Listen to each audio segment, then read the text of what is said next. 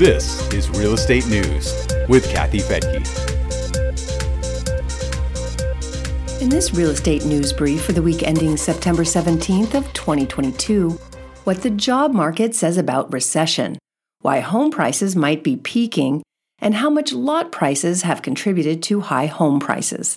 I'm Kathy Fettke, and this is Real Estate News for Investors. We begin with economic news from this past week. Moody's chief economist Mark Zandi says, "We're not even close to a recession right now."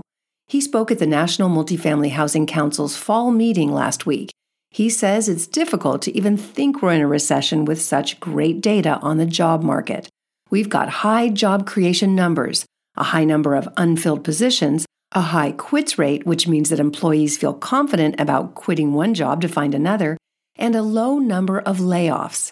He also says it's likely that GDP numbers will be revised higher, and the average homeowner has about $185,000 in equity with money in the bank. According to Zandi, the only part of the economy that's unhealthy right now is the federal government's debt. But he also says the government has a AAA rating, so he isn't worried about it. One thing he did warn about is the impact of monetary tightening on the housing market, because housing costs are a big part of the Consumer Price Index. He says the Fed is telling us we have to raise interest rates, but this is complicating the situation significantly because now many are having a hard time affording to pay rent. This has or will cause demand destruction, and people will soon have to begin dipping into their bank accounts. And we did get some big numbers in the latest report on the CPI. The government says the index was up 0.1% in August, which isn't much, but the core rate was up a worrisome 0.6%. That's double the increase from July. The Fed considers the core rate a more accurate gauge of inflation because it omits volatile food and energy pricing. The annual core rate rose from 5.9% to 6.3%, while the overall CPI came down from 8.5% in July to 8.3%. The Producer Price Index also showed a 0.1% increase in wholesale prices, but the core rate was only up 0.2%. That brought the core rate down from 5.8% to 5.6%, and the overall rate from 9.8% to 8.7%. Zandi is predicting that inflation will fall to 4% by the end of the year. Consumers are feeling more confident about the economy. The University of Michigan's Consumer Sentiment Survey shows it rose to 59.5%, which is a 5-month high, mostly because of lower gas prices. Prices for just about everything else are higher, though. Consumers are expecting to see a sharp decline in prices over the long term, however. The survey shows they expect to see a drop to 2.8% over the next 5 years. The big economic news will come from the central bank in the days ahead. Many economists expect Fed officials to hike the overnight lending rate by a hefty 0.75% to fight inflation, but some economists say the Fed may go higher than that with a rate hike of 1%. The last time the Fed raised rates by that much was in 1982. Mortgage rates rose above the 6% level last week. Freddie Mac says the average 30-year fixed-rate mortgage was up 13 basis points to 6.02%. The 15-year was up 5 points to 5.2%.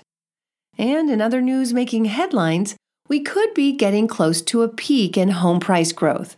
Although prices are still rising, the annual rate of growth fell to 11.7% for the week ending September 10th, with a national home price median of $435,000.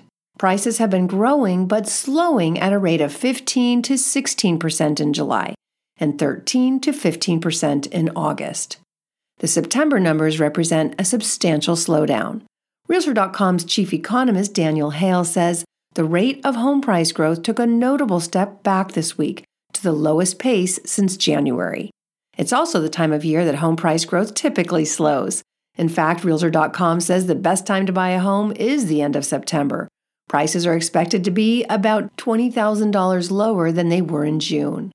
The latest housing trends also include a 13% drop in new listings, an extra 6 days on the market, and an average mortgage rate that's now above 6%. Contributing to high prices for new homes is the cost to purchase buildable lots. The National Association of Home Builders recently issued a report for last year that shows 6 out of 9 census areas hit new records.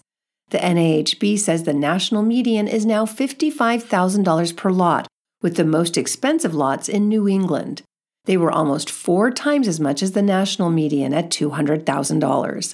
That's mostly due to low-density requirements and larger lots for single-family homes.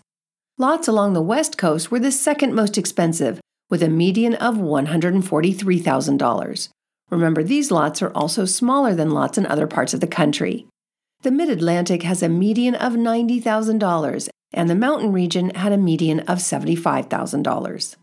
The South to South Atlantic and East-South Central had the lowest price growth for lots.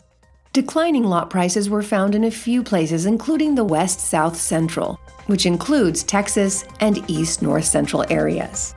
Well, that's it for today. Check the show notes for links, and remember to hit the subscribe button and leave a review. I'm Kathy Fettke, and thanks for joining me here on Real Estate News for Investors. The views and opinions expressed in this podcast are provided for informational purposes only and should not be construed as an offer to buy or sell any securities or to make or consider any investment or course of action. For more information, go to newsforinvestors.com.